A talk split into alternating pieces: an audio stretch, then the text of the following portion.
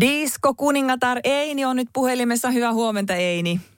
No hyvää huomenta. Eini, sinusta on tullut tosiaan elämänkirta Diskokuningatar Eini ja tuossa kirjassa niin ystävätkin kertoo sinusta ja tota, eräs ystäväsi äh, sanoo, että hän muistaa nuoren hymyilevän Einin ystävällisenä ja sinusta pidettiin, koska se olit huomioiva ja hyväkäytöksinen ja hän vielä sanoi, että Eini ei ole muuttunut miksikään, että se olet ihan sama aito ihminen kuin silloin vuosikymmeniä sitten. Niin meidän sitten miettiä, että onko toi tommonen ystävällisyys ja aitous ja muu, niin onko se just perua sieltä sieltä lapsuuden perheestä vai onko se jollakin tavalla sinun oma, sinun luonteen piirre tai oma oivallus tässä matkan varrella?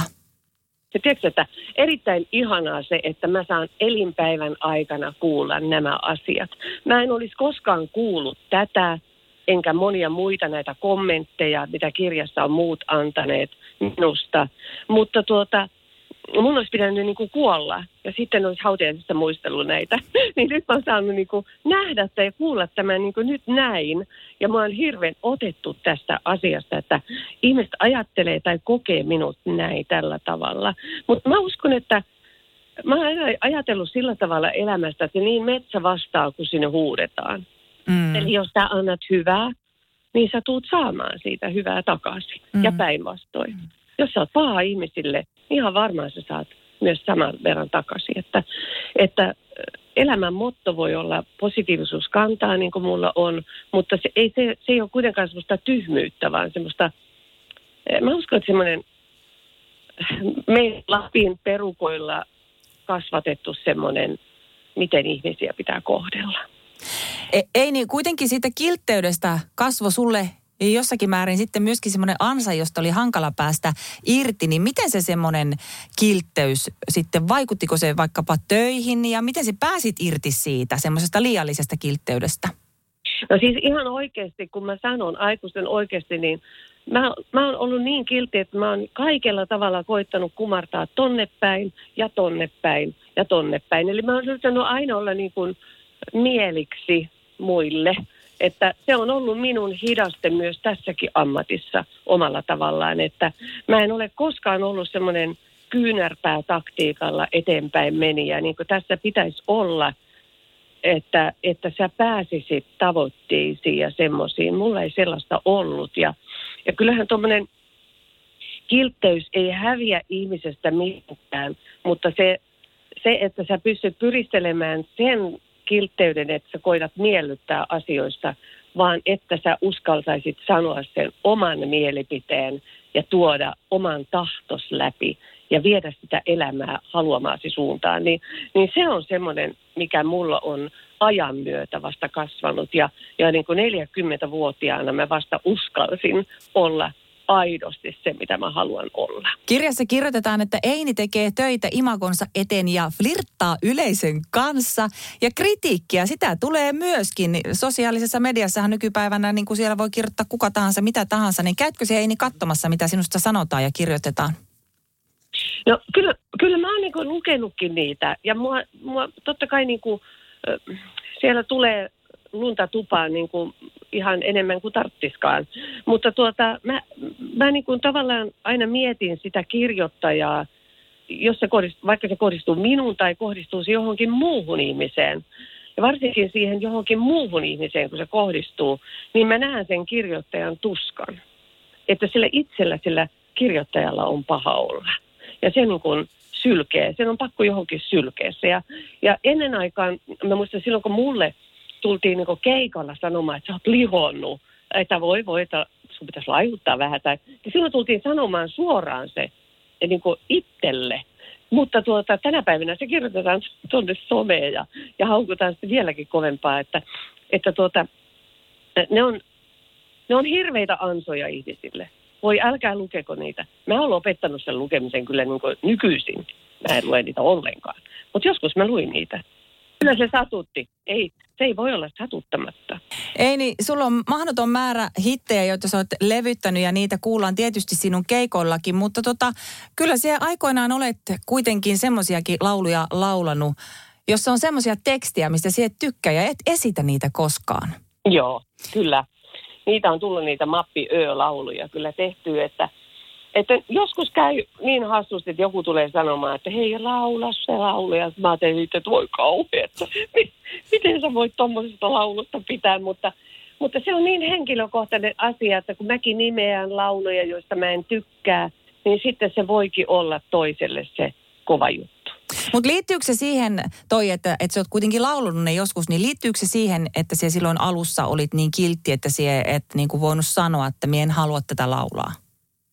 Joo, kyllä se oli sillä, että mä, sehän on niin kuin sitä, että mistä sä itse sytyt ja mikä tekee minun itseeni sen, se, milloin minusta tuntuu hyvältä laulaa jotain laulua, niin tuota, se, se on se semmoinen, ja se kiltteys oli se, että mä vaan okei okay, joo, tuottaja tai joku sanoi, että tämä on ihan hyvä, hyvä tämä laulu. Se ei tuntunut mulla missään, kun mä vedin. Mä vaan niin vedin sen läpi ja sen jälkeen mappi kiinni ja se, se jäi sinne se laulu. Mä levylautaseltakin mä muistan, että mä en hyppäsin sen laulun yli, että mä en oikein kuudellutkaan sitä koskaan itse jälkeenpäin. Että ne on vähän sellaisia, niitä ohilyöntejä on tapahtunut ja niistä on oppinut.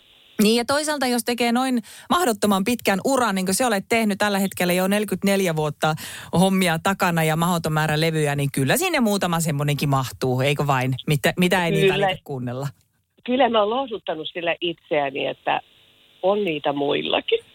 ei niillä ole muillakaan levyillä, kun saattaa olla yksi tai kaksi hyvää biisiä ja sitten ne on ihan tuupaa koko muu levy täynnä. Että, että tuota, että kyllä sitä on tapahtunut muillekin, mutta tuota, minusta on tärkeää, että, että mulla on kuitenkin niin kuin ollut niitä, niitä semmoisia hittejä tuossa matkan varrella, että aina tämä homma on jatkunut ja aina on niin kuin sitten taas menty eteenpäin, että tässä nyt ollaan 44 vuotta kierretty. Silloin aikoinaan oli myöskin semmoinen tapa, että tota, te menitte levyyhtiön äh, viikonlopun keikkojen jälkeen maanantai vissiin yleensä ja siellä vähän vaihdettiin kuulumisia ja siellä samo, samassa paikassa Einin lisäksi istui esimerkiksi Kari Tapio Kirkka, Markku Aro, Paula Kojuniemi. Mitä siellä oikein sitten tehtiin tuommoisissa pikkusattumamaisissa? Niin, ei ollut, Näistä, missä me kerännyttiin, niin ne ei ollut levyyhtiö, vaan ohjelmatoimisto. Ahaa, joo. Joo, siellä käytiin normaalisti läpi, kaikki pöytiin ja, ja tuota, että miten meni keikka ja oliko väkeä ja,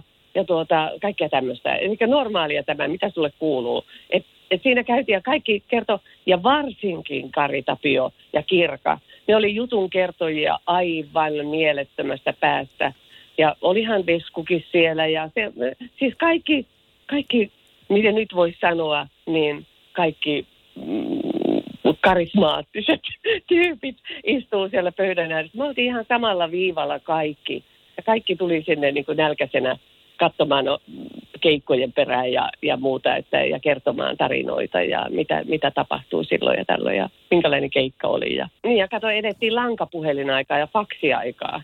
Eihän silloin ollut tällaisia yhteyksiä piti niin lankapuhelimella soittaa toiselle. Ei, tämä kännykkäaikahan on vienyt ja tämä someaika sen, että mehän ei tavata niin kuin konkreettisesti, me laulajat ei tavata missään. Huolta-asemalla saatetaan joskus vaivihkaa moikata ja sielläkin tosi harvoin enää. Että, että tämä on ihan ihmeellistä tämä, että me ei niin kuin nähdä toisiamme. Ennen aikaa sitä kokoonnuttiin tuommoiseen ohjelmatoimistoon ja siellä sitten, hai terve, mitä kuuluu. Ja se tiedettiin aina, että se maanantai oli semmoinen päivä, että aina joku on siellä. Se Yes Sir alkaa polttaa Eini, niin se on tietysti se sinun yksi iso hitti, mutta silloin aikoinaan, oliko niin, että niistä käännöishiteistä, niistä ihan taisteltiin? Kyllä niistä taisteltiin, koska sehän oli ihan, tuota, mähän on käännöshittien aikaan niin kuin tullut tähän laulajaksi ja, ja silloin, se oli, silloin me saatiin tänne Suomeen niin kuin myöhemmin aina ne laulut, kun mitä tuota maailmalla ilmestyi. Eli se oli aina se parin kuukauden, puolen vuoden viive. Ja niitä haettiin Italiassa, Bulgaariassa, niitä haettiin mistä vaan niitä, niitä tota niin, lauluja, mitä voitaisiin tehdä suomeksi. Ja niistä taisteltiin aina niistä hiteistä. Ja sitten se oli aina tuottajasta kiinni, joka sitten antoi, kyse, sai kyseiselle artistilleen ne tietyt laulut. Miten siinä sitten kävi, kun esimerkiksi tota, Anita Wardin Ring My Bell, sä olisit halunnut sen laulaa, mutta sen sai sitten Virve Rosti, niin vaikuttiko se teidän äh, laulajien keskinäisiin väleihin vai olitteko silti sovussa, vaikka toinen vei nenän eestä semmoisen kappaleen, mikä itse olisi halunnut? Niin, mäkin vein siltä Virveltä Yesterdays. Ai se meni niin! Kyllä Virve, Virve sanoi, että hänen tuotteensa Jaakko Salo olisi silloin halunnut, että se olisi ollut Virvelle. Armi Aavikko olisi halunnut sen tehdä kuulemma kuunnelman mukaan. Eli se, sitä on niin kuin, se oli niin kova hitti, kun se tuli Suomeen, että se pamahti heti sinne listan kärkeen, niin sillä haluajia oli paljon. Mutta kun mä olin tuonut sen laulun silloin sinne, niin mä sain yrittää ja tehdä sen. E, jos mä olisin epäonnistunut siinä, niin sen olisi saanut sitten joku näistä muista.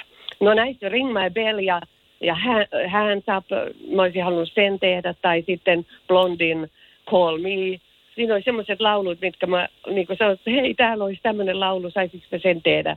Ja ne oli mennyt jo. Ei siinä, se oli pelihenki. Nopeat söi hitaat.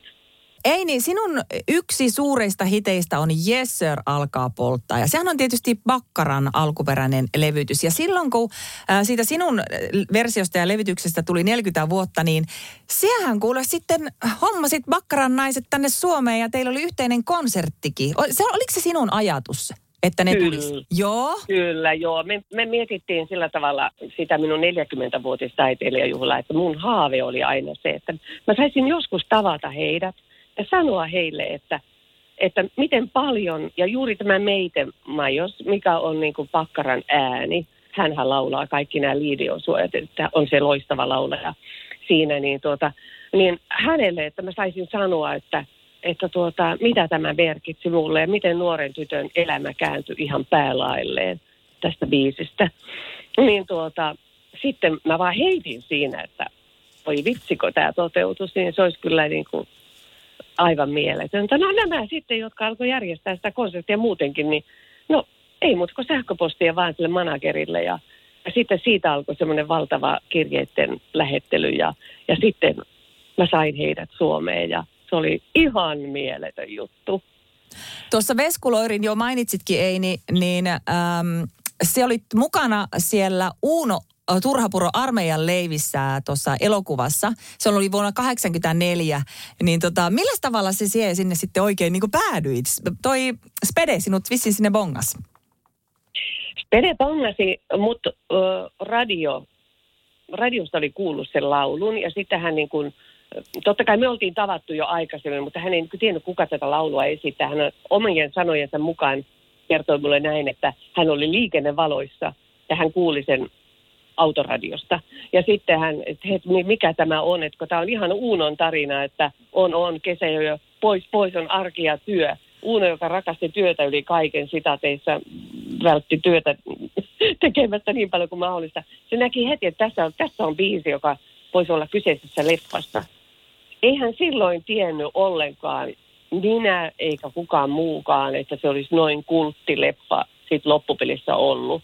Että tuota, se oli mulle kyllä onnen kantamoinen ja, ja monet nuoret tänä päivänä sanoivat, että se on ihan legendaarinen kohtaus, se kabinettikohtaus. Ja, ja tuota, kyllähän mä itsekin niin koen, että mä oon tosi onnellinen, että mä oon saanut siinä leffassa esiintyä. Ja sen kauttahan kesä ja yö nousi ihan itsestään niin kuin suo, noin suositus, noin mulle niin kuin suosituksi kappaleeksi. Se on yksi suosituimpia. Niin sinähän tietenkin, kun Uuno Turhapuro-leffasta puhutaan, niin siellä Vesamatti Loiri, Spere Pasanen ja Simo Salminen siinä kohtauksessa sinun kanssa. Mutta vielä luin, että se vähän meni naurun puolellekin ennen kuin saatiin homma purkkiin. No, Veskuhan teki aina sen erillä lailla sen loppukohtauksen.